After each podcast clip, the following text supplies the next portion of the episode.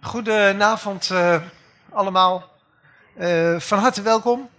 Bekende en minder bekende, maar toch heel veel bekende gezichten op deze avond. Georganiseerd door Rabout Reflects. Hoe nieuw is het verleden van de filosofie?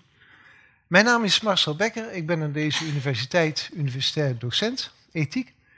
In de jaren tachtig ben ik gaan studeren in Nijmegen aan wat toen heette de Centrale Interfaculteit had een fascinerende naam uh, gevonden. En na mijn studie begon ik een promotietraject bij een toen jonge, betrekkelijk jonge, heel ambitieuze hoogleraar van Tongeren. En in het kader van dat promotietraject volgde ik ook een paar doctoraalcolleges bij hem. En ik herinner me dat hij onze studenten uh, een tekst liet lezen van hoogleraar Peperzak, in die tijd in Nijmegen, hoogleraar ethiek, metafysica. Die tekst heette, als ik me goed herinner, Wat is ervaring? En uh, Van Tongeren leidde die tekst in met de woorden: Als je zoiets leest, dan denk je: wat kan ik daar nog aan toevoegen? Nou, in letterlijke zin heeft hij die vraag wel op een hele markante manier beantwoord, want hij heeft daar heel wat aan toegevoegd in de loop van de jaren. Maar het gaat natuurlijk uh, om iets anders. Het gaat om de schatplichtigheid aan zijn voorganger. Zijn voorganger die in 1990, 91 naar Chicago vertrok om daar aan de Loyola Universiteit hoogleraar te worden. Dat is er nog steeds. Binnenkort gaat Ad Peperzak met pensioen. De pensioenregels in de VS zijn iets anders dan die, dan die in Nederland. We hebben ons deze avond als volgt voorgesteld. Eh, drie blokjes. En in ieder blokje openen beide met een statement aan de hand van een vraag die ik ze zal stellen. Waarna een kort gesprek tussen beide heren over beide statements en dan met de zaal. Dan is er een half uur voorbij en gaan we naar een nieuwe vraag die ik ze zal stellen. Een nieuwe statement daarover. En dan even met elkaar en dan met de zaal in discussie. En als het helemaal uit de hand loopt, omdat de discussie zo interessant wordt dat we aan de derde statement, de derde vraag, helemaal niet toekomen, dan vinden we dat helemaal uh, niet erg. Uh, want ze mogen geen college gaan geven. Dat is trouwens wel de afspraak die gemaakt is. College geven doet Paul van Tongeren over anderhalve dag uh, voor ons uh, allemaal. En dit is een avond van discussie en open gesprek. In ieder geval houden we om negen uur op. En kan de reunie verder gaan. Het eerste blokje. Mag ik jullie uitnodigen om te gaan zitten? Dat ze zeggen, mag ik Ad Peperzak uitnodigen om te gaan zitten? En Paul van Tongeren te vragen, mag ik jou vragen om met een antwoord, een kort antwoord te beginnen op mijn vraag. Wil je een kernbegrip aangeven dat in jouw filosofische activiteit centraal heeft gestaan? Ja, goedenavond en dank je voor de, voor de vererende uitnodiging om met mijn, minstens een van mijn leermeesters nog een keer in gesprek te mogen. Uh, de vragen had je me van tevoren toegestuurd en ik heb daar dus een beetje over nagedacht. Het is wel heel moeilijk om steeds één kernbegrip en zometeen één filosoof en dan nog één inzicht. Maar goed. Um, één kernbegrip. Ik heb uh, gedacht, dan uh, noem ik daarvoor uh, betekenis. Nu is betekenis een problematisch begrip, want het is niet meteen duidelijk wat dat betekent. Maar ik wil proberen dat heel kort op twee manieren uh, te, te, te abstrueren. Eén vanuit de ervaring en twee een klein beetje vanuit de geschiedenis van de filosofie. Vanuit de ervaring kan ik eigenlijk heel kort zijn. Waar het mij om gaat als ik betekenis noem als kernbegrip, dan is het dit. Dat wat mij steeds meer als het meest wonderlijke eigenlijk uh, is, is, gaan, is gaan boeien en gaan fascineren, is dat de werkelijkheid voor ons altijd al betekenis heeft. Dat wij geen registratieapparaten zijn, dat wij geen, geen, geen, geen camera's, geen sensoren uh, enzovoort zijn, maar dat wij onmiddellijk betekenis zien, voelen, horen, ruiken enzovoort. Zelfs als onze ingewanden uh, gaan samentrekken en daar op een of andere manier iets fysiologisch gebeurt, ervaren we dat onmiddellijk in termen van betekenis. Dat wil zeggen, we denken aan honger en daardoor denken we aan eten en daardoor denken we aan degene met wie we gaan eten en daardoor denken we aan de tijd en daardoor denken we aan de maat die we moeten houden.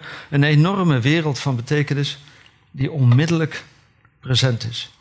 Dat wonderlijke gegeven dat de werkelijkheid voor ons altijd al betekenisvol verschijnt.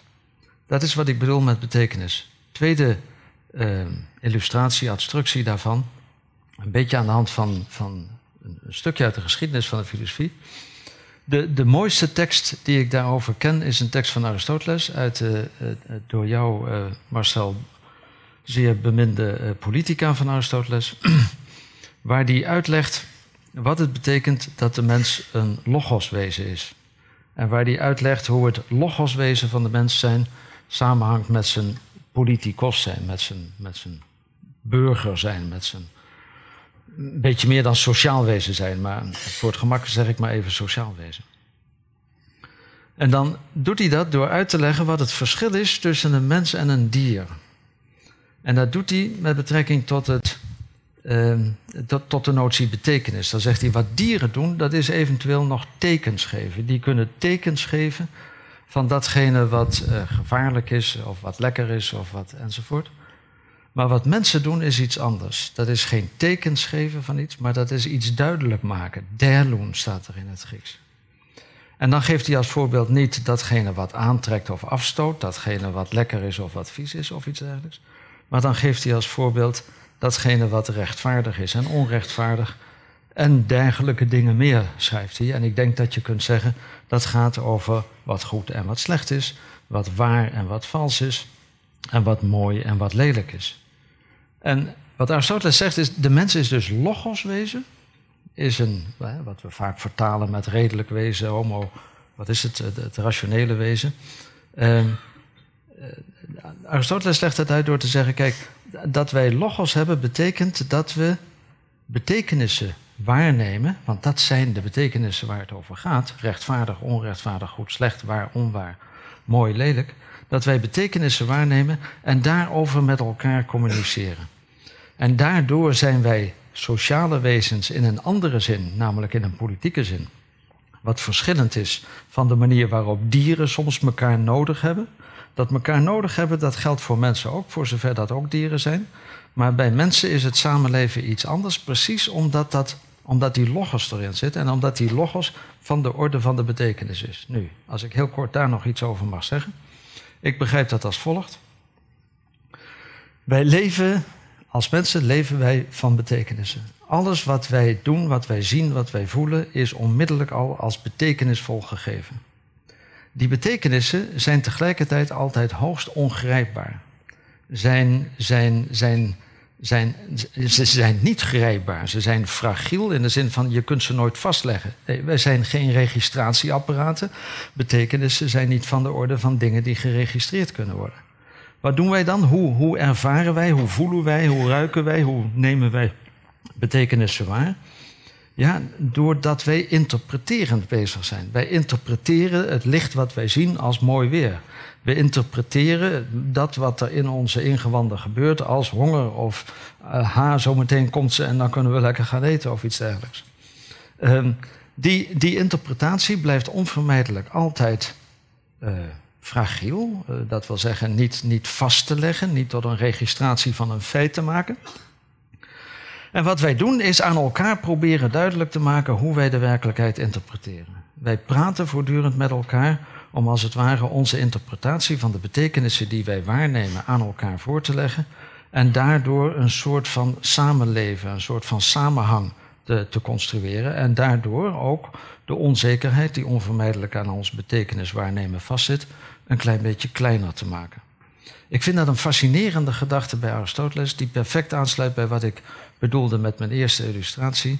Het wonderlijke gegeven dat wij altijd de werkelijkheid onmiddellijk al als betekenisvol waarnemen. Dus betekenis is daarom, wat mij betreft, het kernbegrip wat ik zou willen noemen. Dank je.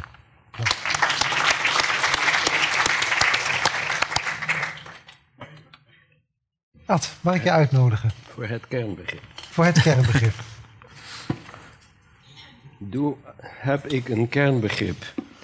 Um, misschien is het geen begrip. Het is wel een kern, denk ik. Wat uh, ik uh, graag wil antwoorden, als uh, een van de mogelijkheden, denk ik, is Eros. Um, ik was vannacht aan het rekenen en ik berekende dat 70 jaar geleden was ik 16 en lazen wij de Politeia, maar vooral ehm, het symposium van Plato in de laatste klasse van de middelbare school in Hilversum. Een school waar ik verschrikkelijk uh, trots op was, omdat je daar echt Grieks en Latijn kon leren. En uh, omdat je als je binnenkwam begroet werd met de door de wagenmenner van Delphi. Wanneer je de trap opging, kreeg je een omhelzing van Afrodite. Uh, wanneer je de klas inkwam, was Socrates aan het wachten tot je iets zou antwoorden.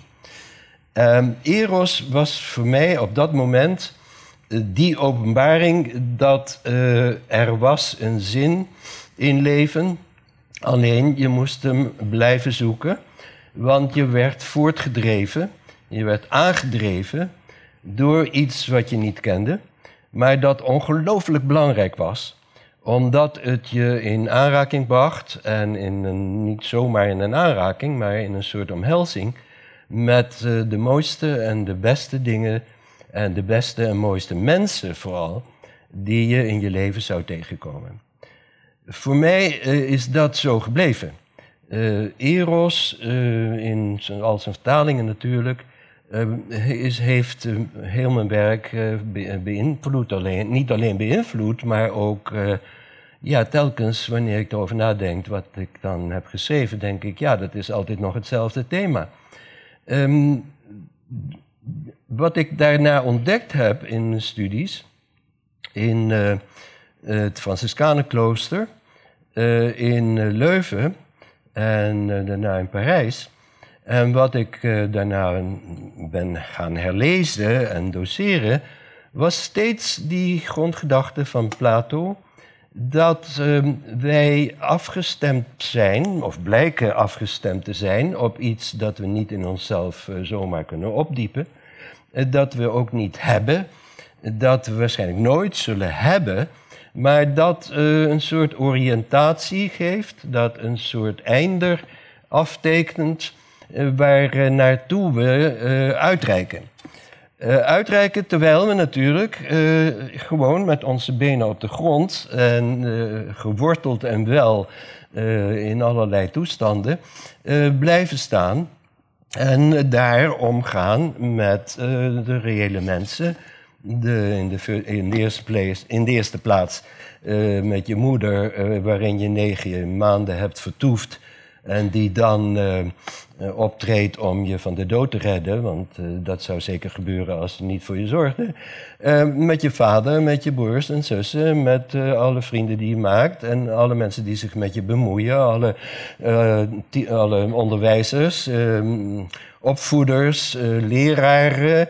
Uh, geleerde mensen in de universiteit, enzovoorts, enzovoorts, enzovoorts. En dan op een gegeven moment ontdek je, dat is heel interessant. Ik kwam eigenlijk uit helemaal niks. Ik was helemaal niks. En nou kan ik uh, me min of meer verstaanbaar maken.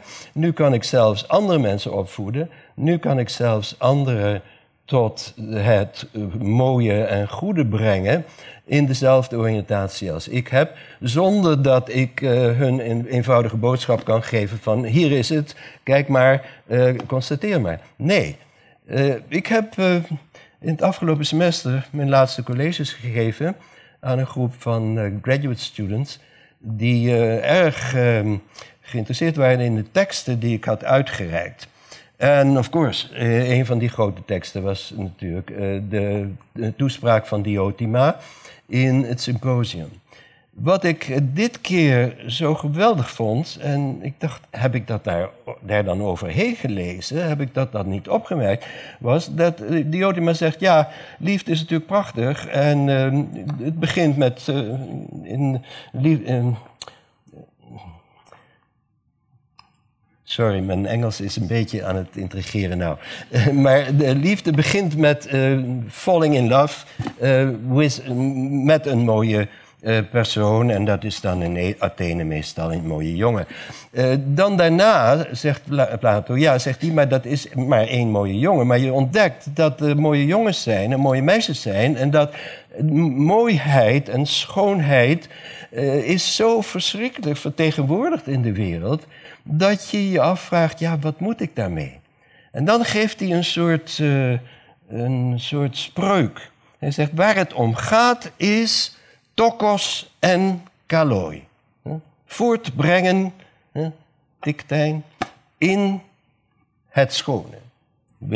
En we weten dat het schone in Plato en Aristoteles altijd ook insluit het mooie. Dat waar het om gaat. Dat wat de, zingen, de dingen en de mensen en de toestanden en de politiek eh, in orde brengt. Zo, dat die spreuk maakte zo'n indruk op mij. En ik dacht, nou, heb ik dan helemaal geen voortgang gemaakt. Dan ben ik dan nog steeds die jongen van 16 jaar die daarvan moet leven. Nou, ik schaam me daar niet voor, want ik denk inderdaad dat je een heel leven kunt leven van zo'n oriëntatie. En eh, toen ik dus begon te studeren wat eh, Augustinus schrij- eh, schrijft over zijn levenservaring, die hem na allerlei wederwaardigheden tot een bepaalde manier van zich verhouden ten opzichte van de toenmalige omgeving bracht. En, wat ik, en daarna las ik ehm, Gregory of eh, Gregorius van Nyssa, die eh, ook die Platoonse thema's oppakt nadat hij ze heeft geleerd in zijn eigen opleiding. Daarna las ik Anselmus en Bonaventura. Bonaventura die ik schitterend vond, omdat hij het opnam in een heel wereldbeeld dat eh, voor hem natuurlijk het christelijke wereldbeeld was, maar eh, ook nog een wereldbeeld dat getekend was door een Franciscaanse interpretatie. Daarna las ik het weer in eh, Scotus en ik las het weer in Cusanus. En ik kwam het tegen in verdekte vormen in de moderne, maar wel een beetje teleurgesteld dat die niet zo geïnteresseerd waren in deze drijfkracht, maar veel meer geïnteresseerd waren, eh, waren in hun eigen positie ten opzichte van wat eh, de christenen de, de schepping noemen en wat zij zelf promoveerden of degradeerden eerder tot een schouwspel dat je kunt bekijken vanuit het standpunt van een, een, eh, tamelijk eh, eenzame denker die van eh, het geheim dat zich uit in de wereld van het heelal maakten een blauwdruk die ze zelf wel zouden vervaardigen, waarin het heelal beschreven, geanalyseerd en begrepen werd. Eh, na mijn eh, enthousiasme over de erotische gang van denken, was dit eh, wel een beetje een grote teleurstelling.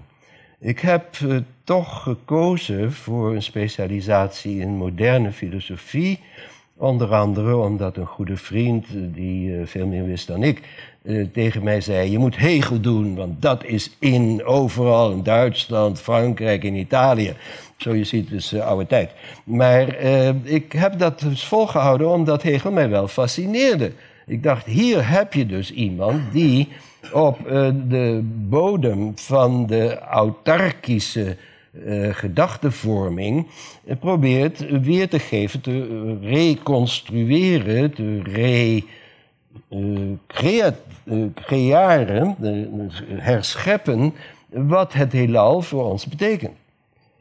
Wat ik ontdekte, maar dat kostte wel eh, enige tijd natuurlijk, eh, vele jaren in feite omgaan met Hegel, was dat het niet zo ehm, buitennissig, zou ik haast zeggen, niet zo enthousiast, niet zo eerbiedig en niet zo verrijkend was als wat ik eh, vond in Plato's tekst. En wat was nou de reden daarvan? Ik, in, nadenkend over de teleurstelling die Hegel mij bracht, kon ik natuurlijk niet zeggen hij is niet goed in de logica. Hij was uitstekend in de logica, hij was erg trots op zijn kennis op zijn zestiende jaar van de volledige logica van Aristoteles. En als je zijn um, encyclopedie goed bestudeert, dan zie je dat het geheim van de encyclopedie van Hegel is een uh, herwerking, een herinterpretatie van de logica van Aristoteles, uh, met name de logica van syllogisme. Syllogisme is dat wat alle paragrafen van zijn werk samenbindt. En hij was erg trots erop, want uh, toen de minister van Onderwijs hem een brief schreef en zegt: Vind je echt nodig dat die leerlingen van jouw school, in, waarvan hij directeur was geworden, dat die in de eerste klasse al logica krijgen? Antwoordde Hegel: Ja, natuurlijk. Toen ik 16 was, kende ik de hele Aristoteles-logica en zij moeten dat kennen, anders kunnen ze helemaal niet denken. En ja, inderdaad, uh, Hegel kan denken. En wanneer je nagaat hoe hij het doet, dan zeg je dat is geweldig. Die de, de enige teleurstelling die ik nog steeds niet goed kan verwerken, is dat hij begint te zeggen in de encyclopedie: filosofie gaat over de waarheid. Nou, dat is eigenlijk heel duidelijk. En dat is equivalent met te zeggen dat filosofie gaat over God. Dat is de tweede zin van de eerste section van de, de encyclopedie. Zo, hij belooft heel wat natuurlijk in zo'n boek. Hij zal uitleggen wat God is.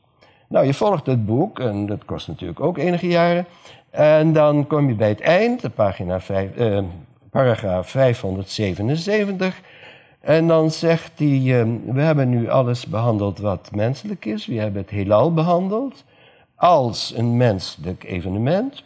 En we, hebben daarbij niet, we zijn daarbij niet vergeten om eh, ook te analyseren wat de waarheid is van de kunst, van de godsdienst en wat filosofie het zelf.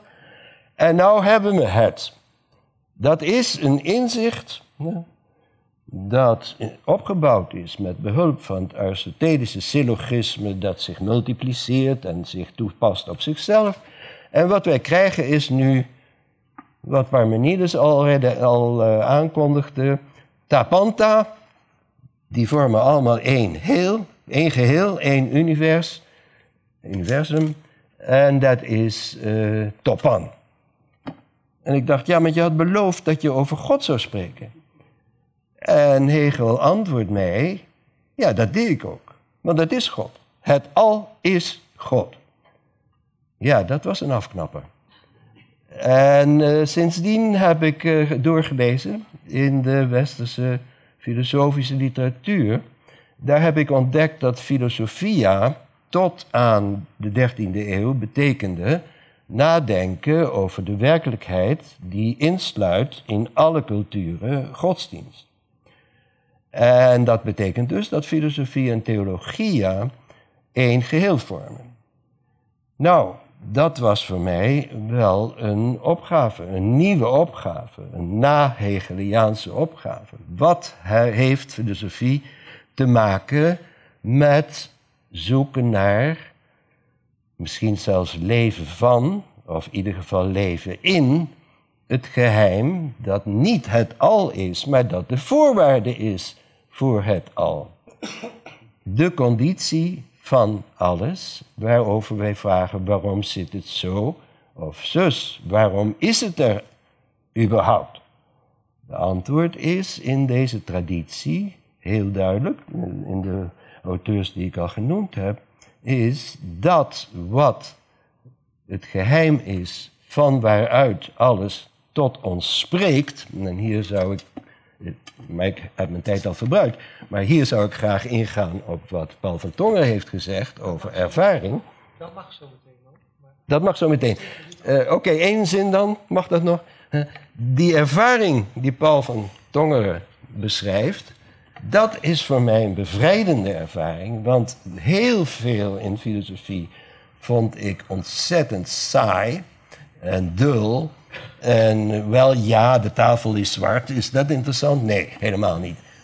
Maar wat wel interessant is, is dat ik ontdekte dat de filosofen die mij toeschijnen grote genieën te zijn, altijd spreken over de dingen, de mensen, de staten, de culturen als geheimzinnige realiteiten die meer zeggen dan ze kunnen zeggen nadat je ze hebt helemaal geanalyseerd. Oké? Dank je. Ja.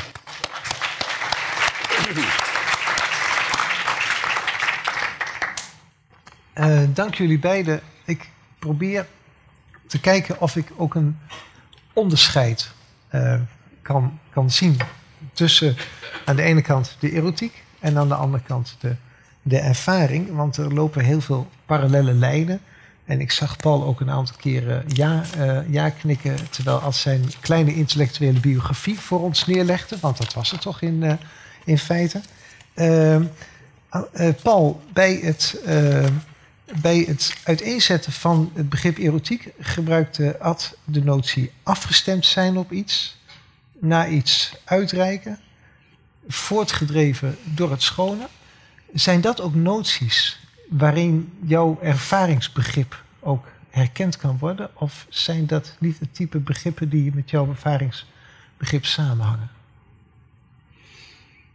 Uh, ik denk het wel. Dus ik, ik, zoek uh, nu niet zozeer naar de verschillen, maar meer. Dus ik vind. Ad is voor mij altijd een leermeester geweest. En dat, is die, uh, dat zal die ook blijven, waarschijnlijk tot mijn laatste snik.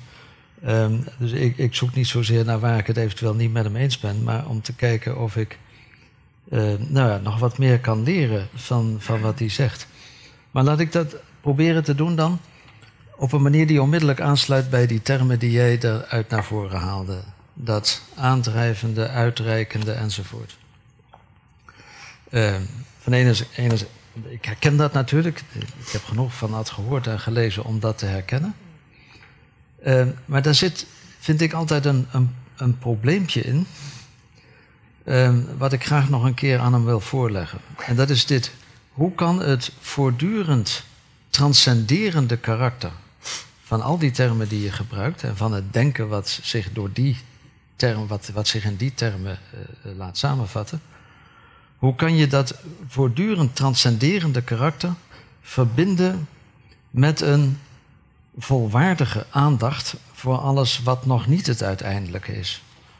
Laat ik het toelichten met, met precies ook het begrip wat jij bedoelt. En daar maak ik een ander begrip, of wat jij naar voren haalt, eh, eros. En daar maak ik een, een tweede begrip aan vast, namelijk filia. Uh, ik heb in een van, in het laatste of het voorlaatste college dat ik gaf, heb ik met studenten onder andere de Lysis van Plato gelezen. Mm -hmm. uh, de dialoog die over de vriendschap gaat.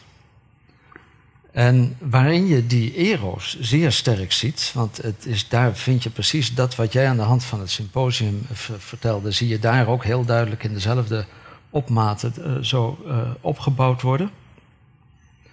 Maar als je die dialoog gelezen hebt, dan moet je eigenlijk zeggen, dat zegt over vriendschap eigenlijk niks.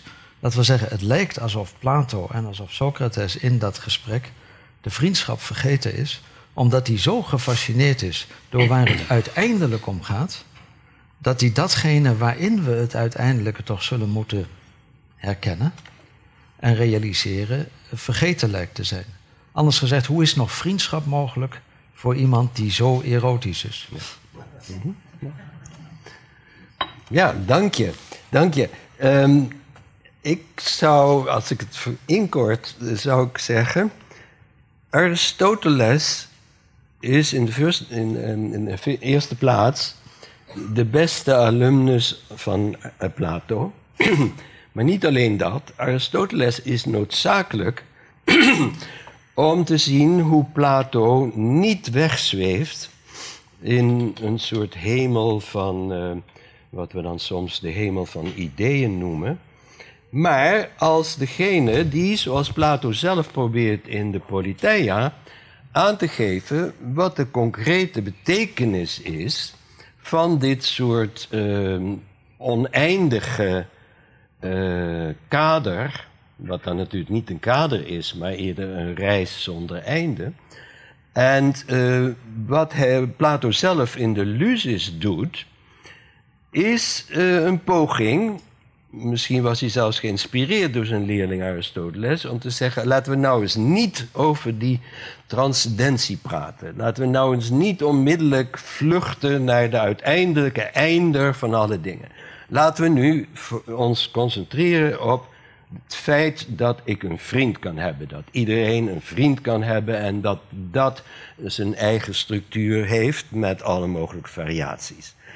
En ik ben het met je eens dat natuurlijk een echte uh, aardse, humane, doorleefde uh, vriendschap met uh, samen koken en eten en samen wandelen en bewonderen, et cetera. Dat zoiets niet kan dienen, niet mag dienen als een afleiding van ehm, de transcendentie omdat dat een uiteindelijk kader aangeeft.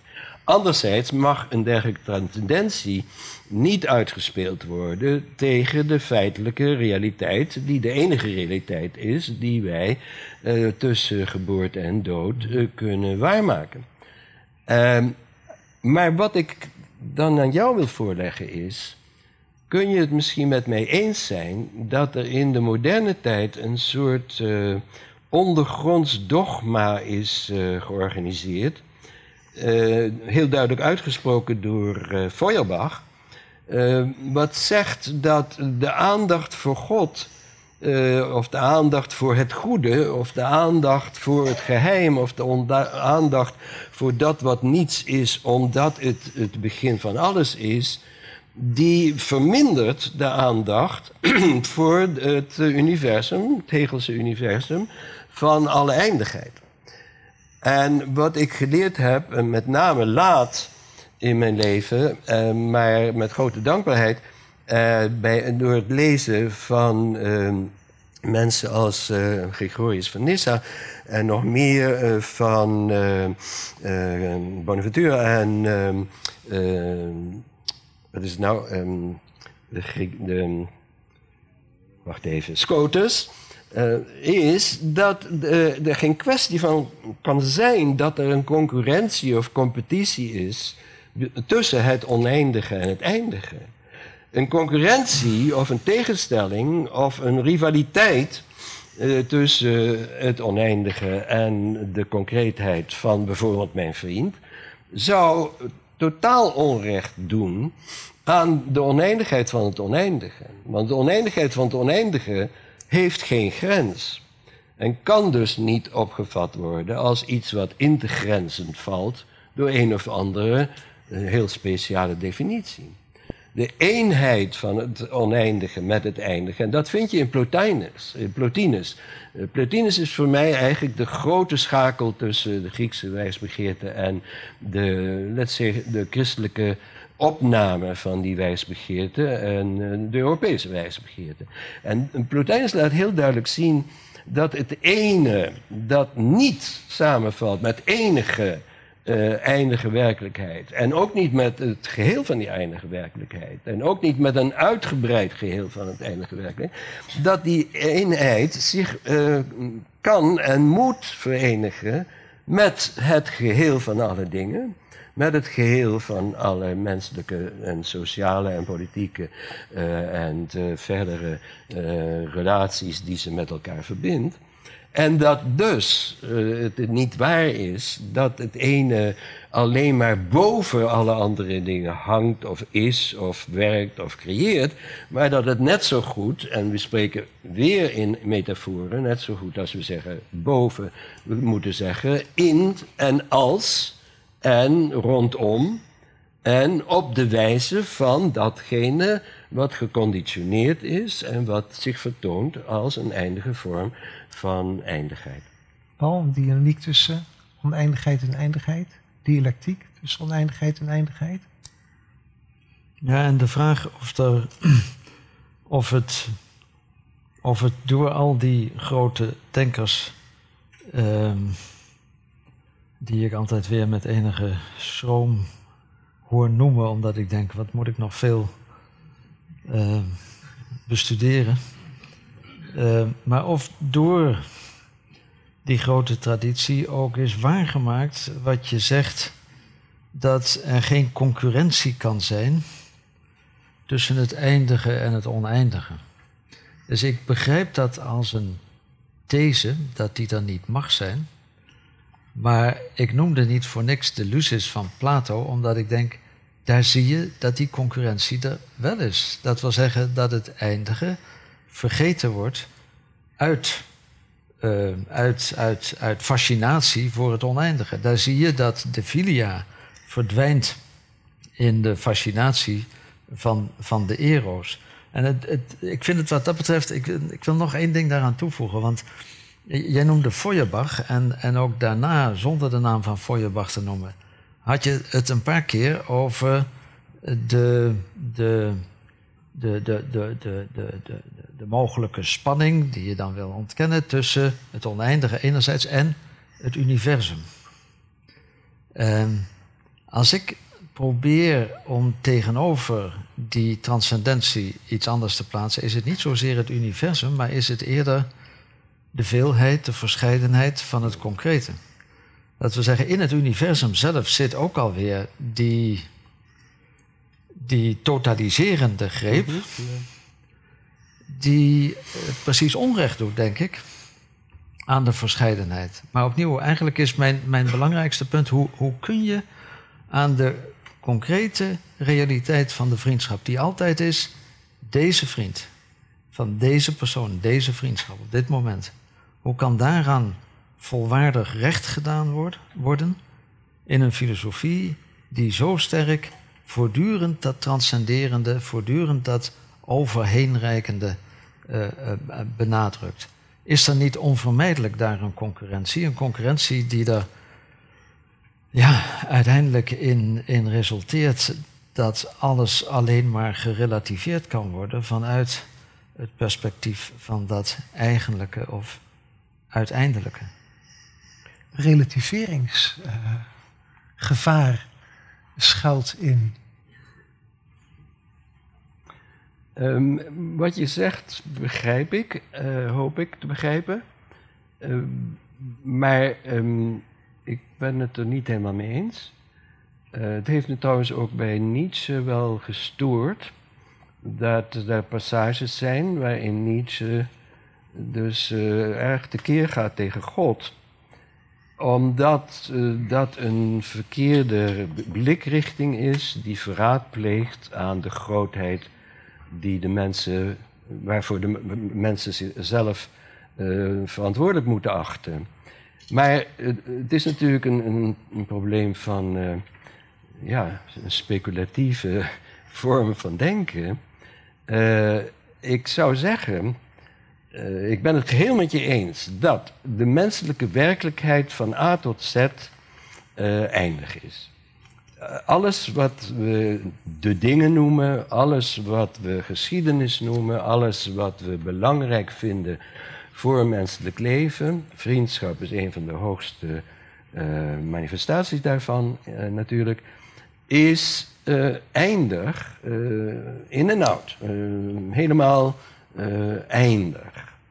Maar helemaal eindig sluit helemaal niet uit dat het ook is een expressie, een concretisatie van het oneindige. En dat is niet wat Hegel noemt oneindig, want oneindig bij Hegel is, het heeft zijn, zijn, aanges, um, zijn aangepaste plaats binnen het netwerk van het geheel. Dat het dat heeft, ja, je kunt proberen om dat aan te tonen. Uh, ik ben het met je eens dat je niet klaar komt met de veelheid door te zeggen het is een eenheid in die end. Want de, veelheid bevestigt alleen maar de eenheid als eenheid van het vele. Anders is het een uh, bedrog natuurlijk. Dan ruil je het voor de eenheid. Dat het oneindige echter uh, een geheim is dat donker blijft, omdat we het überhaupt niet kunnen begrijpen met een concept. We kunnen geen concept hebben van het oneindige, maar we hebben wel een teken in het feit dat als we ons afvragen wat is een menselijk leven? Wat is een menselijke populatie? Wat is een menselijke periode of een geschiedenis? Of de geschiedenis, de wereldgeschiedenis van de mensheid? we altijd moeten antwoorden. Ja, als je daarop uh, wil antwoorden en je beperkt tot de horizon van dit gebeuren, dan uh, moet je zeggen: het, is, het komt uit het niets en het verdwijnt in het niets. Het komt uit het niets. Uh, in de schoot van de moeder en het, komt uit het, het gaat weg in de schoot van de aarde, waarin het totaal verdwijnt. Maar je kunt niet beletten, je kunt niemand beletten en je kunt geen populatie en geen cultuur beletten te, te, um, zich te verbeelden dat er is in al dat, al dat alle gebeuren van Al die het, veelheid ja. van het heelal, dat er is een geheim dat zich in uitdrukt. Dat de conditie is van dit komen van niets tot niets. Ja. Dat er is dit gebeuren dat alleen maar uh, bewonderenswaardig is. En daarom ben ik uh, erg uh, warm geworden voor jouw beschrijving van de ervaring. De ervaring is niet zomaar. Het is in de eerste plaats natuurlijk geen objectieve ervaring. Dat, dat is een vloek van de moderne tijd. Die moeten ze echt een keer afschaffen. Er zijn geen objecten van niks. Dat is werkelijk de, de, de, de, mutilatie, de verminking van wat de ervaring ons oplevert. De ervaring spreekt tot ons. Je hebt dat op een andere manier gezegd, maar ik zou zeggen, de ervaring heeft ons iets te vertellen meer te vertellen dan wij erover kunnen zeggen in een beschrijving. Ook als we Husserl gelezen hebben. Uh, dat, dat wat het ons te vertellen heeft, dat is het mysterieuze. En dat is het eigenlijke wat in Eros al wordt aangeraakt zonder dat men het kan pakken. En dat, dat is mijn little crusade, mijn little kruisvaart tegen Hegel. Uh, Duidelijk. U begrijpt dat ze niet aan alle drie de begrippen even uitputtend zullen toekomen. Zaal. Gert Sendbrink. Ja, ik zou ook willen beginnen met een uh, uh, ervaring. Jaren geleden uh, filosofeerde ik nog wel eens graag met professor Schoonberg. Een theoloog weliswaar, maar dat zijn toch ook mensen die af en toe goede opmerkingen kunnen maken. Mensen, ja. en tegenover Schoonberg zei ik ja, dus vanuit filosofisch gezichtspunt dat de mens zich bewust moest zijn van zijn eindigheid. En toen zei Schoneberg zomaar plomp verloren. Ja, maar de mens is oneindig in de liefde. In de liefde is de mens oneindig en is de mens uh, zelf God, als het ware. Is dat een opmerking die uh, filosofisch te plaatsen is? Is dat een opmerking die kan bemiddelen hier tussen de aandacht voor het bijzondere en tegelijkertijd die drang naar het oneindige? Want het zou wel eens de aandacht voor de mens kunnen zijn. Of, of ploffen hierdoor alle filosofische kaders, bij wijze van spreken? Van beide een reactie graag als eerste? Um, ja, ik zou dat zo niet zeggen. Uh, want ik denk dat het voor onnoemelijk veel misverstanden vatbaar is. Um, wanneer een theoloog zoiets zegt, en Schoneberg, ik heb hem met grote eerbied leren kennen en ik denk dat hij een hele pracht, prachtige man en ook een goede denker was, maar uh, deze uitspraak vind ik wel wat abrupt en provo provocerend. Uh, er is een taal van de mystici, uh, daar heb ik natuurlijk niet over gesproken, daar word ik ook niet uh, gevraagd over te spreken, maar ik denk wel dat het, als je echte mystici, zoals Johannes van het Kruis, bestudeert, die dus op de eerste plaats vertellen dat God niet is wat je denkt dat hij is. En dat het niet is dit en niet. En, uh, de, grote, de grote Dionysius uh, met zijn negatieve theologie is natuurlijk vergeten door de filosofen. Maar het zou inderdaad hele goede literatuur zijn om de relativiteit of, van al onze predicaties en al onze proposities en al onze syllogismen aan te tonen. Of in ieder geval daarvoor een gevoel te geven. Wat misschien hij bedoeld heeft, maar dat weet ik dan niet meer uh, zou zijn. Uh, ja, liefde is in een bepaalde context uh, ontdekt. En ik durf niet te zeggen dat de Platoonse context dat is, maar in het christendom als beleefd en als becommentarieerd, maar niet alleen het christendom, maar ook het jodendom en de, de moslim-traditie van filosofie en theologie is liefde inderdaad vaak gezien als de centrale metafoor, zou ik zeggen. Het is niet een concretisatie, maar het is een metafoor uh, van ja, waar het uiteindelijk om gaat. dat kun je, daar kun je natuurlijk wel een boek over schrijven. Eh, als je zegt, eh, we, zijn op, eh, we zijn geboren en we leven en we lijden en we doen wat we kunnen om anderen het mogelijk te maken ook te leven en te lijden en te sterven. ja, dan kun je daar wel heel veel mooie dingen over zeggen. En dan kun je ook nog uitleggen dat, ja, wat ik geprobeerd heb te zeggen is dat er een misschien eros, een geheimzinnig uh, voortstuwen in ons is. Dat zeker geen wil tot macht is. Het is helemaal geen wil, maar het is dat wat belooft. Dat wat je brengt tot, niet in de eerste plaats tot inzicht, maar tot uh, omhelzen van de werkelijkheid, ondanks de afschuwelijke anonieme verschrikkingen die ieder tijdperk met zich meebrengt. Dank. Paul, liefde, vriendschap, heb je veel op gewerkt? Ja, nou, dat zou mijn heel korte antwoord zijn aan Gerrit. Dat eh, liefde, wat bedoel je? Nou, we zeiden eros is liefde, filia is liefde. En, en, en dan hebben we nog de agape inderdaad. Um, waar het net over ging, was precies de, de confrontatie, zou je kunnen zeggen, tussen twee begrippen van liefde. Um, dus op zichzelf zeggen dat liefde de oneindigheid is, of dat de mens als liefde oneindigheid is, is mij nog veel te vaag. Maar ja, je kunt er een boek over schrijven. ja, Wie weet. ben ik het mee eens. Ja. Uh, volgende zaal. Nog één reactie voordat we naar een volgend blokje gaan. Jullie doen je leermeesters geen eer aan als je ze geen vragen weet te stellen hoor. Nee, want dan denken ze dat. Dan hebben ze echt iets verkeerd gedaan. Of hebben jullie niet begrepen? Wie? Nee, Gerrit heeft al uh, een beurt gehad. Dat gaat niet door. Ja?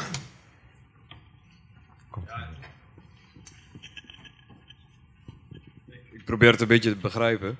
En uh, nou, als ik het zo zie, dan zit, zit daar Aristoteles en dan zit daar Plato, maar dat begint niet zo. Uh, maar eh, als ik het goed begrijp, is, is, even kijken, is vriendschap nu een interpretatie of geen interpretatie? Dus de concrete vriendschap nu, is dat een interpretatie? Of de concrete niet? vriendschap nu. Is dat een interpretatie? Is dat een interpretatie? Dat is, want het woord interpretatie heeft in jullie beide werk ja. een grote rol gespeeld. Dus is die concrete vriendschap en die, die, die, die dialectiek, dus eindigheid, oneindigheid, is dat een interpretatie of is dat geen interpretatie? Dat? Ja, ja? dat is de vraag. Ja.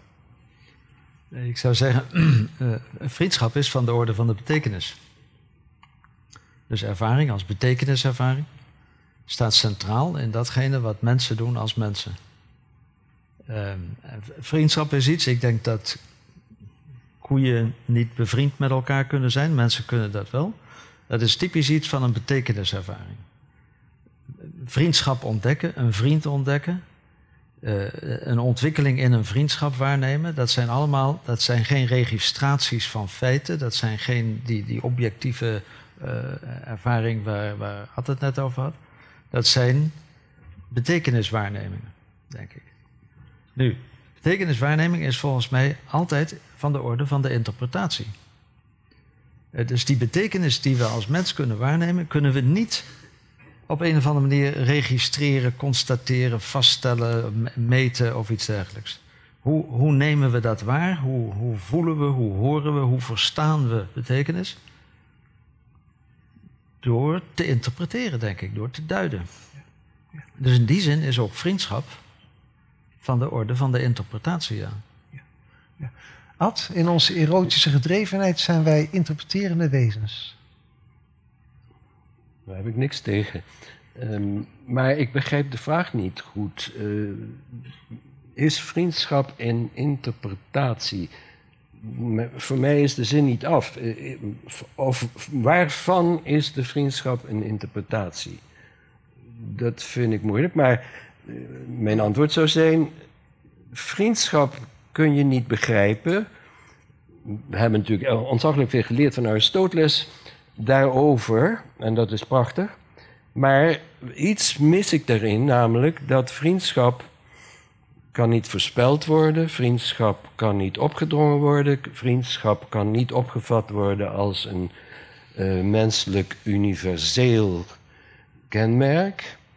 Um, misschien ben ik geïnspireerd door Levinas als ik zeg dat om vriendschap te begrijpen, in al zijn geledingen en al zijn de graden, moet er, uh, moeten we afzien van de pretentie dat we alles kunnen begrijpen als uh, individualisering van algemene structuren, kenmerken enzovoorts. Uh, wat ik mis uh, in veel literatuur en wat ik graag wil bestuderen, en ik heb daar nog weinig over gevonden en weinig tijd voor gevonden, maar ik vind het wel erg belangrijk om er iets van te begrijpen, is de singulariteit van een menselijke persoon. We kunnen niet volstaan in de filosofie met te zeggen: ja, wij hebben hier een mooi traktaat over menselijkheid.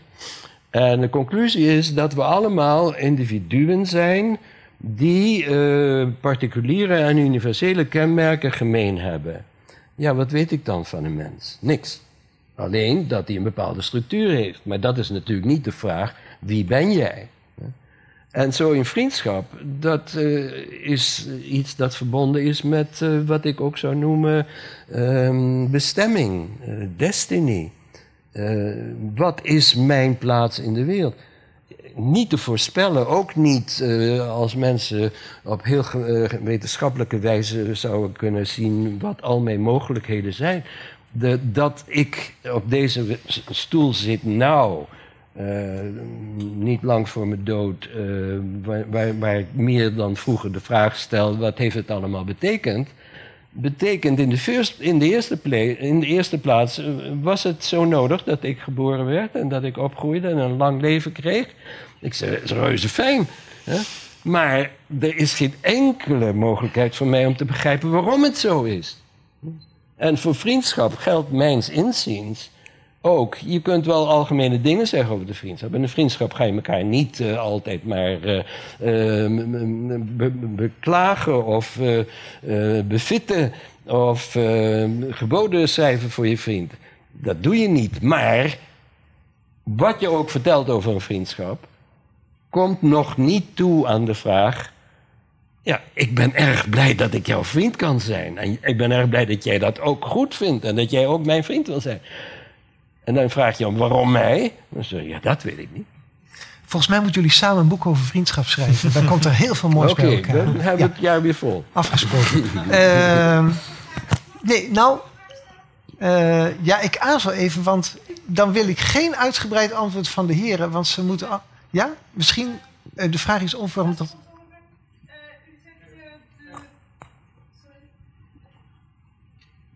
U heeft het over het duiden van de werkelijkheid om je heen meteen altijd al. Waar plaatst u dan het begrip waarheid? Hoe ziet u dat? En of je daar even kort op wilde reageren. ja, ja.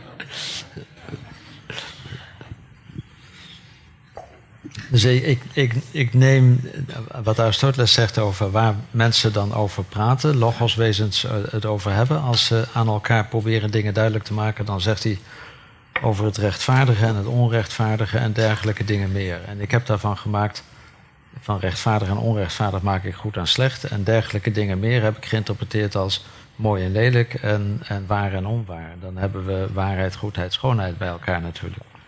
Ehm, als de grote aanduidingen, zou je kunnen zeggen, als de grote categorieën van betekenissen die we kunnen onderscheiden. Er zijn natuurlijk eindeloos veel meer betekenissen.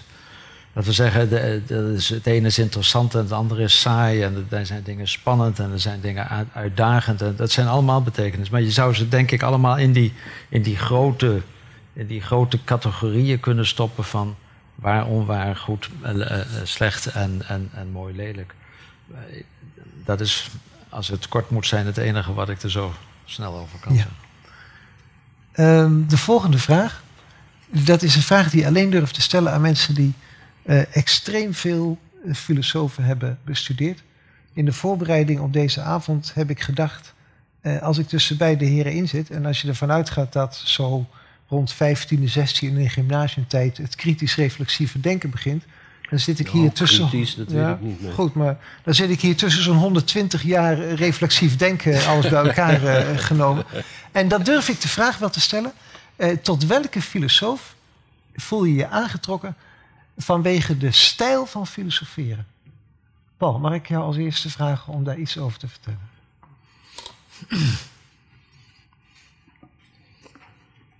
Ehm, ik ben blij dat Ad de eerste was die de naam Nietzsche noemde. Eh, en, en daar zal ik wel op uitkomen, hoewel, hoewel dat met, met een zekere aarzeling. Omdat ehm,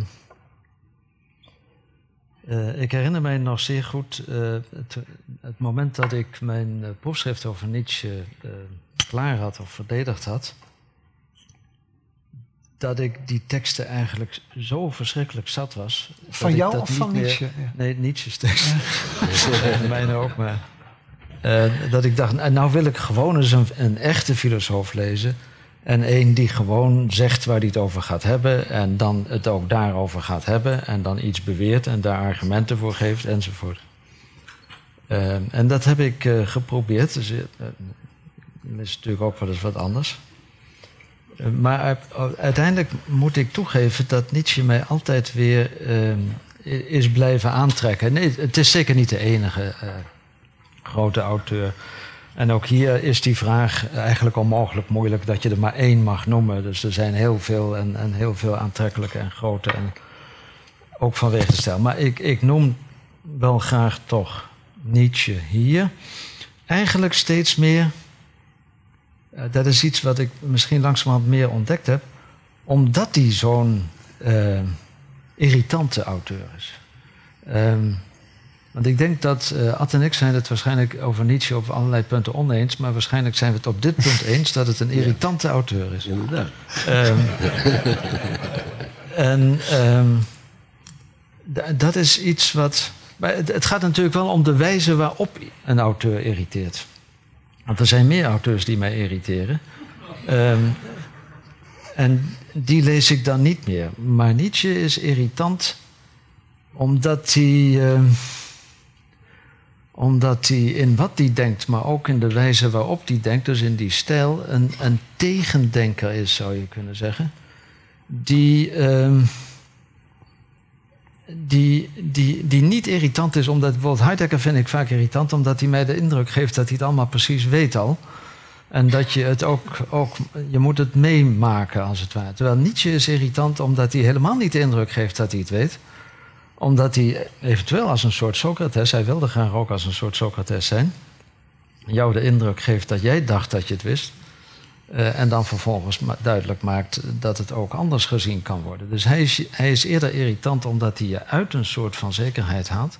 En niet omdat hij met een nieuwe zekerheid komt. Nu, dat heeft zeker iets te maken met de stijl. Nietzsche's stijl is zeer veelsoortig. Eh, je vindt, vaak spreken we van aforismen van Nietzsche, maar er zijn eigenlijk maar een deel van zijn werk, zou je kunnen zeggen, bestaat echt uit aforismen. Maar er zijn ook traktaten, er zijn ook opstellen, er zijn ook literaire fragmenten, er zijn, eh, er zijn allegorieën, er zijn parabels die hij schrijft. Een, een grote veelheid van, eh, eh, van, van stilistische mogelijkheden, wat opnieuw weer te maken heeft ook met dat irritante. Je kunt hem ook niet op één manier van schrijven of van spreken eh, vastpinnen. Ehm, eh, maar, maar ook omdat hij, ja, in die, eh, in, die, in die enorme taalgevoeligheid, want dat is wel een heel belangrijk punt. Nietzsche is on, ontwijfelbaar volgens mij een, een echte meester eh, als het gaat om taalvaardigheid en, en taal, taalmeesterschap, taal, taalkennis. De, de, de goldschmiede kunst, of hoe noemt hij het? De, de, de goudsmeten, de edelsmidkunst van, van het woord. eh, beheerst hij eh, meer dan, dan enig ander die ik zo zou kunnen noemen. Dat hij daarin ook een enorme receptiviteit aan de dag legt. Nietzsche is als denker eigenlijk niet een kampioen van de receptiviteit, maar precies in zijn taal is hij dat volgens mij wel. Ik ken geen auteur die zo, die, die zo weet te luisteren naar wat de taal hem suggereert. die, eh, die soms woorden schrijft waarvan je denk ik kunt laten zien dat die hem als het ware ingegeven zijn door de klank van wat hij daarvoor geschreven heeft. En hij probeert dan als het ware die klank te volgen die hij hoort, om te kijken wat dat oplevert. Daarmee is nog een laatste kenmerk, denk ik, van, het, uh, van de stijl van Nietzsche aangeduid, namelijk dat het, dat het is al een beetje geïmpliceerd ook in wat ik eerder zei, dat het experimenteel is. Hij probeert uit. En hij probeert uit op een heel radicale manier. Dat wil zeggen, hij zet zichzelf op het spel in, in het uitproberen van gedachten. Je ziet Nietzsche soms dingen ondernemen waarvan hij ook niet weet waar het op uitloopt. Waarvan hij ook uh, uh, weet dat het riskant is wat hij daar aan het proberen is. En hij laat met die grote sensitiviteit voor, voor wat de taal hem te zeggen geeft, laat hij zich gaan in het experiment van wat, van wat er in dat sprekende denken, denkende spreken kan gebeuren. Nu, ja, dat zijn een paar dingen waarom Nietzsche voor mij wel een belangrijke auteur is, onder andere vanwege de stijl. Dank je.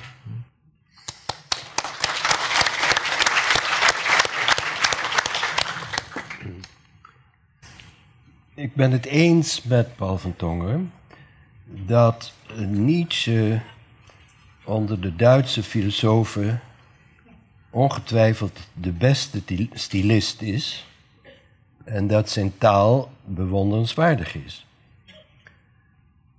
Dat uh, kan ik niet ontkennen, wil ik ook niet ontkennen. Dat heeft mij ook zeer gefascineerd. Twintig jaar geleden misschien, toen ik les gaf in Nietzsche en alles las wat ik kon vinden, maar niet alle aantekeningen die daarna verschenen zijn. Hij heeft mij toen zeer gefascineerd als een durfal die nou eens probeerde om opnieuw te beginnen en dan in een hele eigen wijze, die, um, ja, die een zekere moed veronderstelde, maar ook een zekere diehardness, een soort, of soms, soms ook een soort uh, vreedheid.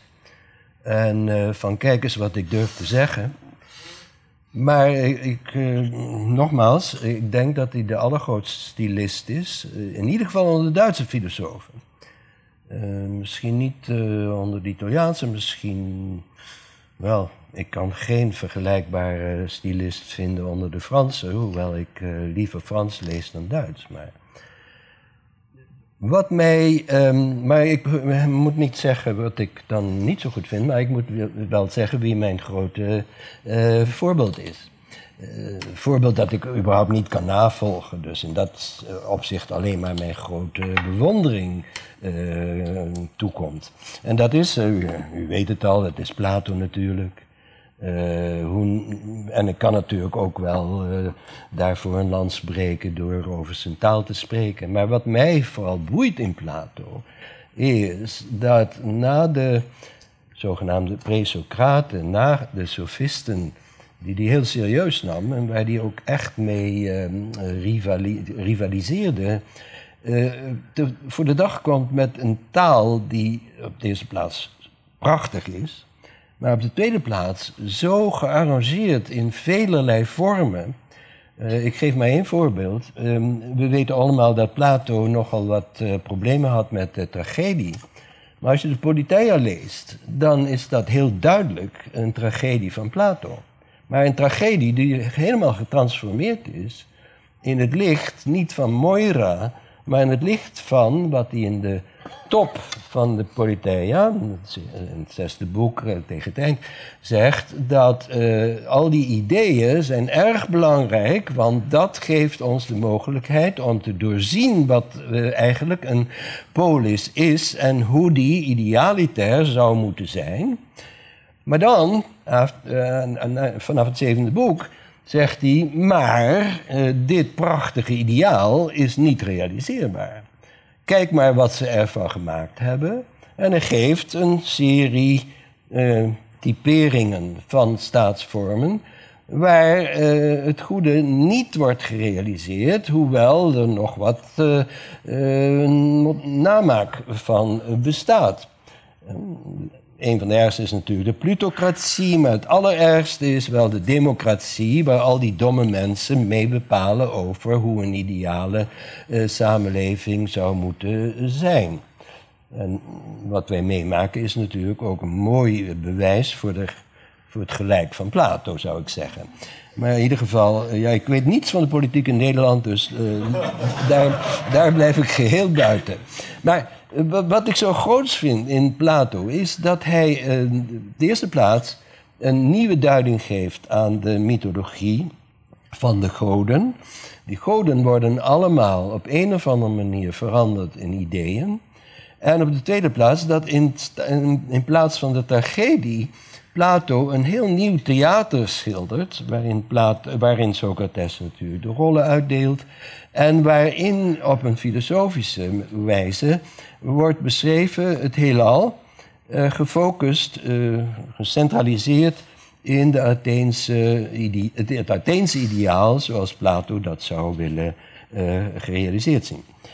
Um, wat ik in Plato verder als een grootste daad zie die niet echt is nagevolgd, is dat alle filosofie die in Plato gebeurt, misschien met uitzondering van de elfde brief, dat alle filosofie die gebeurt wanneer Socrates op het toneel staat, dat die um, een. Um, het, het karakter heeft van een spreken tot iemand anders. Uh, is niet alleen maar de kwestie van uh, is een dialoog beter dan een monoloog van één persoon die in zijn eenzaamheid ook wat ideetjes heeft. Het is de kwestie dat filosofie überhaupt niet bestaat als het niet voor iemand geschreven wordt of tot iemand gesproken wordt of aan iemand gedoseerd wordt. En dat vergeten wij omdat de moderne filosoof uh, sinds Descartes zichzelf ziet als die eenzame denker op de top van de berg, met om zich heen geen andere mensen alsjeblieft, laat me met rust, want ik wil de wereld bestuderen en ik zal hem ook wel beschrijven. Volgend jaar krijg je een mooie map, een mooie atlas van mij, waarin de waarheid uh, mooi geformuleerd staat. Je krijgt zelfs een mooie index met de namen van de onderdelen en de relaties enzovoort enzovoort. Dat Plato, wanneer je de Politeia leest, en eh, dat geldt voor de Phaedrus en dat geldt ook voor de, eh, voor de Symposium.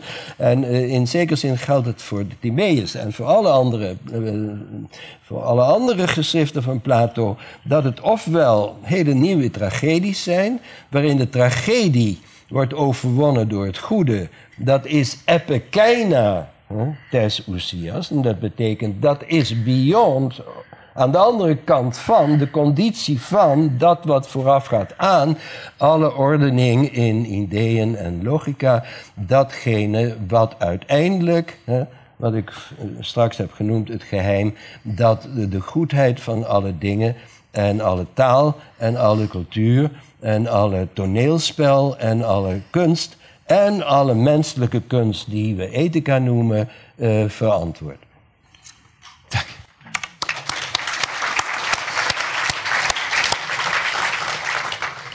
Uh, Paul, één, één element van de veelheid en de eenheid, dat is in het vorige blokje uitgebreid uh, ter sprake gekomen.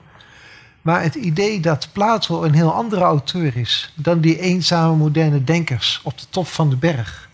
En daarmee dus ook een heel andere auteur dan Nietzsche. Want Nietzsche was toch bij uitstek de denker op de top van de berg. Uh, het, je perspectivisme zoals je dat ooit hebt uitgewerkt, dat heb je toch in, ook in termen geschetst van op de top van de berg zitten. Uh, is, heeft daarin Pla Nietzsche niet heel veel van Plato te leren als het gaat om wat filosofie is? Um, ja, ik, ik wou eigenlijk meteen al twee vragen aan Ad stellen. Maar nee, nou stel jij, jij moet deze vraag beantwoorden. um, ik, ik, ik denk dat ik het niet eens ben met wat je zegt over wat ik gezegd zou hebben over Nietzsche. Um, natuurlijk, Nietzsche houdt van bergtoppen en zo. Um, maar, maar ik denk niet dat je kunt zeggen dat Nietzsche die eenzame Cartesiaanse denker is die nee, de hele wereld. Uh, Geen Cartesiaanse, maar wel een moderne denker in dat opzicht. Geen Cartesiaan. Ja, maar een moderne denker die precies dat, dat perspectief van waaruit dan het overzicht gemaakt zou kunnen worden, versplintert en, en, en onmogelijk maakt. Eh, bo- bovendien, het, het gaat in dit blokje over de stijl van filosoferen. Eh, ik denk dat Nietzsche eh, zeker heel veel van Plato geleerd heeft. Nietzsche bewondert Plato ook. Dus natuurlijk is Nietzsche ook een grote criticus van Plato. En Platonisme en het christendom, dat zijn ongeveer twee woorden voor wat hij het meest van alles bestrijdt. Maar tegelijkertijd zegt hij vaak, maar ook waar hij het niet zegt, zie je dat hij Plato eindeloos bewondert. eh, precies vanwege zijn stijl, vanwege zijn het punt wat, wat, eh, wat Ad naar voren haalt. het, het dialoogkarakter, dat het altijd gezegd wordt tot iets. Een van de dingen trouwens, dat wil ik graag zeggen. In, in, in jouw, de, la- de boeken van de laatste jaren van jou is dat een voortdurend terugkerend thema. En ik vind dat ongelooflijk belangrijk en, en vreselijk goed wat je daarin in, in schrijft over, dat, over het begrip van de datief wat je daar uitwerkt. Dat spreken, niet alleen het filosoferen, maar alles spreken, altijd spreken tot iets is en altijd al antwoorden is ook. Ehm, eh, ik denk dat dat een van de dingen is die, die Nietzsche ook bij Plato kent en die je, die je bij Nietzsche ook terugvindt. Dus daar zijn het geen tegendelen, zou ik zeggen. Integendeel, ze staan daar zeer dicht bij elkaar. Eh, Nietzsche laat zich voortdurend ook aanspreken. Nietzsche heeft veel teksten waarin hij zichzelf als het ware ook uiteenlegt in, in dialogerende partijen die hij niet van een of ander superperspectief uit beheerst of bestuurt. Eh, dus ik denk dat, dat, dat, dat eh, precies dat karakter ook zeer sterk in, in Nietzsche's stijl eh, gegeven is. Ehm, maar wat ik, dan ga ik toch nu de kans aangrijpen Ja, om mijn vragen te stellen. De- één, of eigenlijk twee, twee vragen om, om verheldering. Eén, waarom je Plato, waarom je de Politeia van Plato een tragedie noemt. Dat snap ik niet goed. Dus ik snap, wat, ik denk dat ik begrijp wat je, wat je over, die over die Politeia zegt. Hè? Dat dat hele gebouw wat opgebouwd wordt, dat daarvan uiteindelijk de onmogelijkheid, of dat dat niet realiseerbaar is, wordt naar voren gebracht. Maar zoals je zelf zegt, niet in het licht van de Moira, maar in het licht van, dat heb je niet ingevuld, maar uiteindelijk, ja, de idee van het goede of Ja. dat wat beyond Ja. is enzovoort. Maar is precies dat niet een reden om te zeggen dat het dus geen tragedie is, dat het eerder een, een, een theologie is dan een tragedie, eh, eh, zou ik zeggen. Eh, dus ik vind het begrip tragedie daar eigenlijk heel vreemd. Oké. Maar het tweede wat ik zou willen vragen is, nu ik toch de kans heb, is: is dat niet, nou, dat is een ander soort vraag. Ehm, we- wij werden nu gevraagd, ons werd gevraagd om te zeggen welke auteur we bewonderen. En jij, ik weet niet meer hoe, maar in het begin van je antwoord verbond je bewonderen met eh, voorbeeldig zijn of het voorbeeld eh, vormen. En, en eigenlijk is dat merkwaardig, realiseerde ik me ineens toen je dat zei, dat jij die Plato zo bewondert, wel over Plato heel veel geschreven hebt, maar je hebt nooit geprobeerd op de wijze van Plato te schrijven.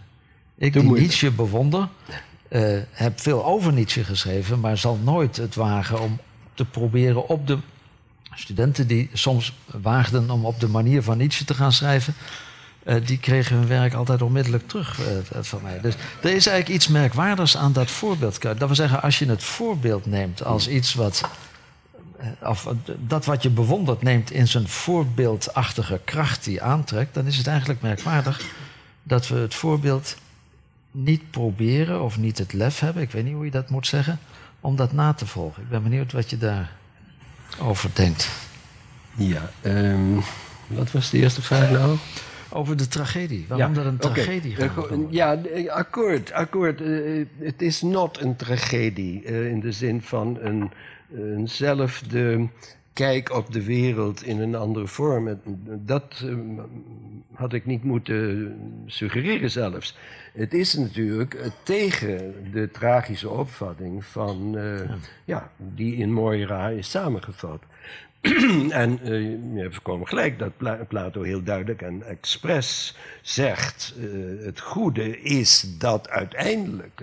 En op een of andere manier ook in eh, lotgevallen die wij al te gemakkelijk tragisch noemen, of eh, moeilijk of onhaalbaar, dat eh, het goede stil toch op een of andere manier aanwezig is. Hoe dan ook. Eh, wat mij altijd getroffen heeft, is wel het einde van het boek, ten, het tiende boek, waar eh, Socrates dan op in geïnsisteerde vraag van uh, Glauco zegt: Ja, dat is toch echt mogelijk hoor, maar je moet gewoon beginnen met alle kinderen onder 12 jaar.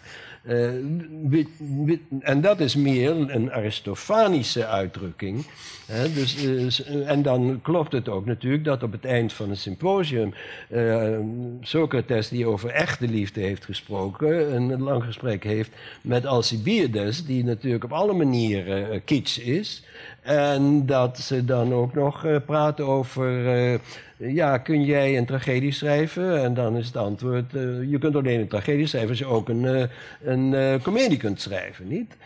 dat betekent dus dat Plato hier, denk ik, zegt, of ik het bereikt heb, weet ik niet, maar het echte grote stilistische schrijven is om zo te schrijven dat je niet wordt geïdentificeerd met een tragicus, nog met Aristophanes, en, of, en natuurlijk, we, we, herinneren ons ook dat uh, onder zijn hoofdkussen, uh, nadat hij gestorven was, uh, de verzamelde comedies van Aristophanes gevonden werden.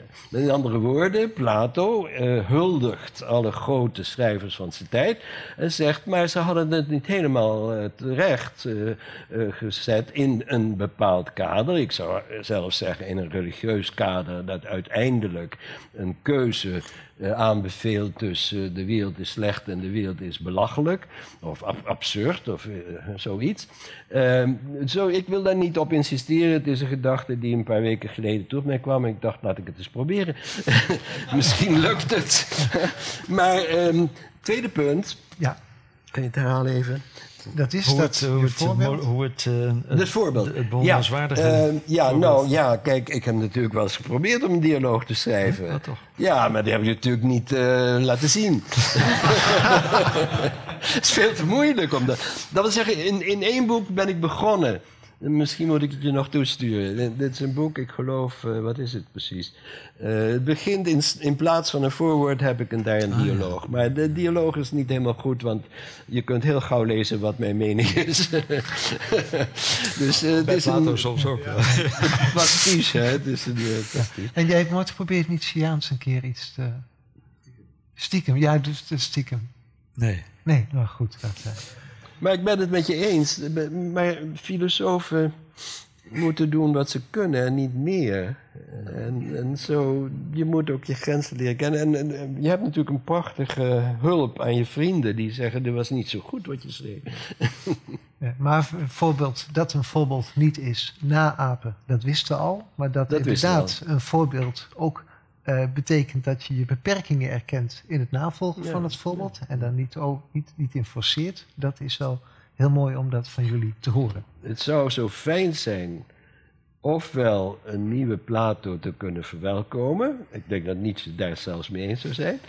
En natuurlijk het summum is dat je een nieuwe Plato kunt worden. Maar dat... eh men houdt daarvoor. Zaal, vooraan. Ja, jongen, geen vooraan. De microfoon komt eraan. Wat? Doesn't, doesn't it work? Oh. Ja, ja, je moet naar hem toe komen. Dankjewel. Uh, ook over dat navolgen. Ik heb zelf wel eens geprobeerd in de stijl van Plato te schrijven, maar het was meer een grap. Ik heb een keer een apologie van Sinterklaas geschreven, naar analogie van de apologie van Socrates, met dezelfde beschuldiging, bederf van de jeugd. Maar dat was een grap en ik vond het toch erg leuk om te doen, moet ik zeggen.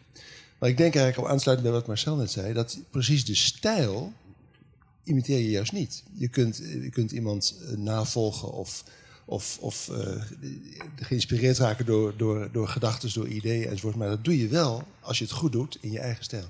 Als je een leerling bent, een student bent, dan, dan kun je nog letterlijk imiteren. Maar dat moet als het goed is overgaan in creatievere navolging, interpretatie.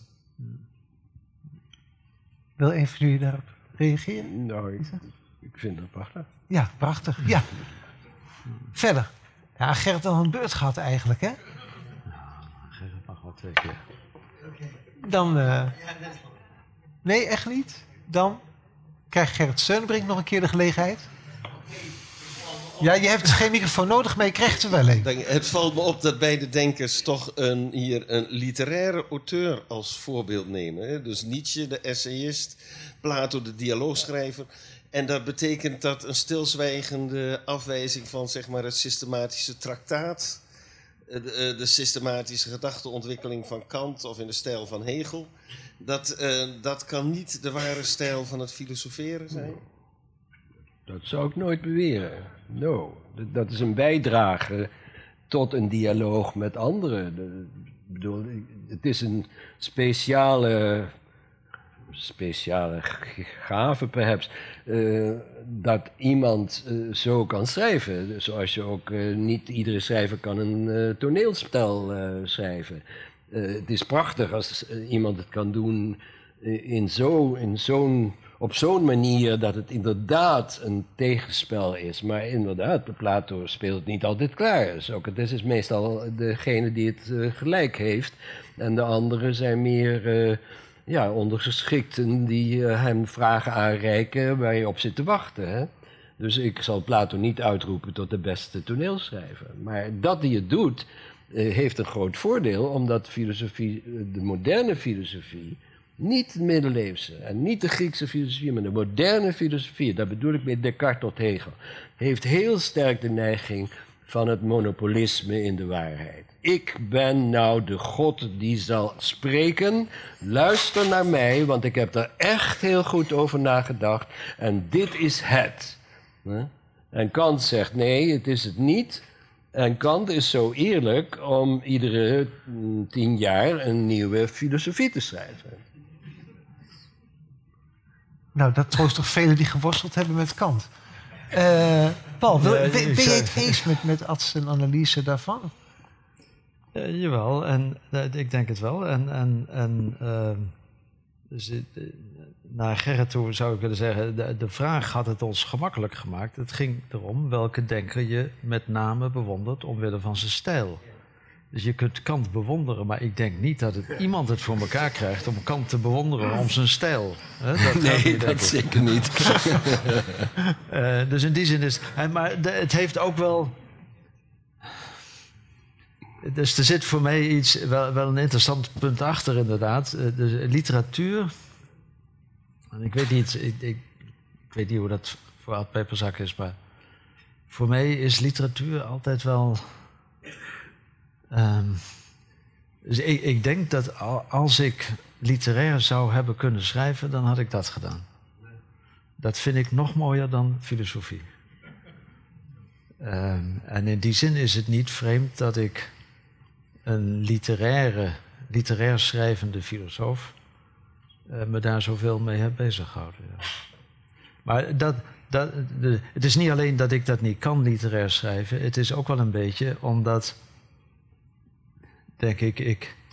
Dus ik, ik hou heel erg van literatuur. Ik lees graag literatuur, maar ik ik kan het nooit nalaten om over literatuur dan ook weer, of bij literatuur, dan ook weer vragen te stellen. Die om een ander soort van vertoog vragen dan het literaire vertoog. Dus het is niet alleen dat ik het zou doen als ik het zou kunnen. Als ik het zou kunnen, zou ik misschien ook regelmatig denken: maar nou, wa- wa- wa- waarom nou? Dus dan, dan ga je toch op een andere manier schrijven dan datgene. Maar die verhouding tussen literatuur en filosofie, tussen een ja, literaire tekst en een filosofische tekst vind ik wel een heel interessant en intrigerend probleem. Jan, Jan. Jan? Ja, Robert, Jan, er komt de microfoon aan. Nou, ik wou er ten eerste even op wijzen van dat tussen Descartes en, eh, en, en Hegel ook nog Montaigne en Diderot hebben geschreven. Ja. bijvoorbeeld. Inderdaad. Ehm, Maar wat mij eigenlijk een beetje intrigeert in het gesprek is van dat eigenlijk. Eh, mij, mij drukt voortdurend de vraag van hoe de, de filosofen zoals Kant en Hegel hebben geprobeerd een soort van theorie te ontwikkelen. Voor een deel ook in aansluiting op de moderne wetenschap, voor een, gedeel, voor een deel ook tegen de moderne wetenschap. Mijn vraag is eigenlijk van eh, wat denken beide denkers over theorievorming in de filosofie? En allieert de filosofie zich meer met de kunst, zoals Paul eigenlijk al impliciet een beetje aangaf? En hoe staan ze dan tegenover de moderne wetenschap? Is dat een bedreiging? Is dat een versterking van. Hoe, hoe, hoe is de verhouding tussen filosofie en wetenschap in beide opinie? Wat? Ehm, wel, la- laat me beginnen met eh, te zeggen dat ehm, ik. ehm, ik heb geen, geen besluit daarover genomen, nooit een besluit erover genomen, maar dat ik ehm, in de middelbare school eh, meer geïnteresseerd was in de humanistische vakken dan eh, in de meer ehm, vakken eh, die geba- gebaseerd zijn op fysica, chemie en biologie. Eh, een kwestie van aandacht en eh, daarna een kwestie van eh, tijd nemen voor dingen die ik wilde volgen. Eh, de enige, eh, het enige vak dat over het algemeen niet onder de humanistische vakken gerekend wordt, is eh, wiskunde. Dat was mijn grote liefde. Eh, en daar heb ik eh, een beetje in geambitieerd, maar nooit iets eh, terechtgebracht van echte serieuze stukken. In Leuven moest je dat doen, dat vond ik altijd heel plezierig dat je dat erbij kreeg weer. Maar ik heb er niks van gemaakt verder. Als theorie, wat heeft de filosofie aan de wetenschappen te danken? Dat is voor mij een vraag die ik moeilijk kan beantwoorden. Ehm, ik zie wiskunde natuurlijk als, ja, god, dat is een soort voorwaarde voor, het, eh, eh, voor de check op je hersens. Eh, ben ik in staat om redeneringen op te zetten die in een bepaald vlak, met een bepaalde methode, eh, kunnen gevolgd worden door eh, mensen die enige intelligentie hebben. Eh, het is voor mij meer dus een kwestie van, eh, oh, laat, laat mij het ook eens maar proberen om te kijken of ik nog snugger ben of dat het allemaal al eh, weggezakt is en dit soort dingen. Eh, ik zie natuurlijk best in dat eh, een volledige filosofie eh, niet werken kan als die er helemaal niks van af weet wat in de wetenschappen eh, bereikt wordt. Maar ik hoor ook van mijn schoon, mijn zwager, eh, die in de academie zat en die een, groot, een, een goed was, dat hij niet kon begrijpen wat zijn collega in anorganische chemie aan het doen was. Dus dat ontnam mij wel de moed om eh, toch bij te houden wat er aan de hand was. En ik weet niet hoe dat moet opgelost worden. Maar er zijn, eh, ik heb begrepen dat een van de opvolgers in de metafysiek hier een goed mathematicus is. En ik neem aan dat die een plaats zal geven aan zijn mathematische kennis wanneer die over metafysiek en filosofie in het algemeen spreekt. Dus ik moet je teleurstellen, ik heb eigenlijk geen antwoord op die vraag. Maar daarmee bevestig je wel de volstrekte alteriteit van de wetenschap aan de ene kant. En In hun eigen Ja, ja. gebied, maar niet Ja. in de filosofie. Nee, nee, nee, dat is, ja. Ehm, ja, ehm, over theorievorming. ehm, ik denk dat. dat eh, dus opnieuw, we zouden dan zo'n begrip weer moeten eh, eh, ontwikkelen om te kijken wat, wat theorievorming betekent. Ik denk dat in de filosofie ook voortdurend theorievorming plaatsvindt. Ik denk alleen dat de status van een theorie of de interpretatie van wat een theorie is, eh, vaak verschilt in filosofie enerzijds en wetenschap anderzijds. Overigens ook tussen verschillende filosofen verschilt natuurlijk. Ehm, maar als je het bij dat algemene begrip theorievorming houdt, dan zou je kunnen zeggen, ja natuurlijk, filosofen zijn ook voortdurend bezig theorieën te vormen. Zelfs zo'n auteur als Nietzsche is bezig theorieën te vormen. Alleen zijn dat dan ook steeds antitheorieën tegenover zijn eigen theorie enzovoort. Ehm, over die relatie filosofie en wetenschap. Misschien zijn daar ook daar de, de begrippen eigenlijk te, te globaal nog. Eh, in wetenschap is natuurlijk een heleboel filosofie. Ehm, eh, dat wil zeggen, alles wat er aan, aan, aan interpretatiekaders ontwikkeld wordt, en waarbinnen dan vervolgens gemeten en, en, en, en geregistreerd enzovoort kan worden en verklaard vervolgens kan worden. Dat, dat kader wat ontworpen wordt, is zelf in zekere zin filosofisch, denk ik. Een interpretatiekader.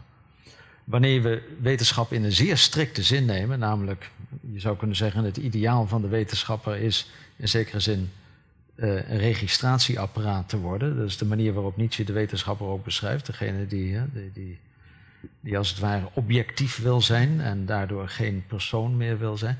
Als, als je dat als ideaal van de wetenschap neemt, pure registratie, eh, dan is het totaal iets anders dan de filosofie. En dan is het volgens mij voor de filosofie ook niet interessant. Dat wil zeggen, ja, interessant zoals alles interessant kan zijn, maar niet van belang voor, voor de filosofie. Dus in die, in die hele beperkte, heel stringente zin van, van, van wetenschap lijkt me dat ze niet echt van belang is voor de filosofie. In die zin ben ik ook nooit een groot voorstander geweest van uh, empirische ethiek enzovoort, waar geprobeerd wordt uh, uh, juist wel die integratie tot stand te brengen.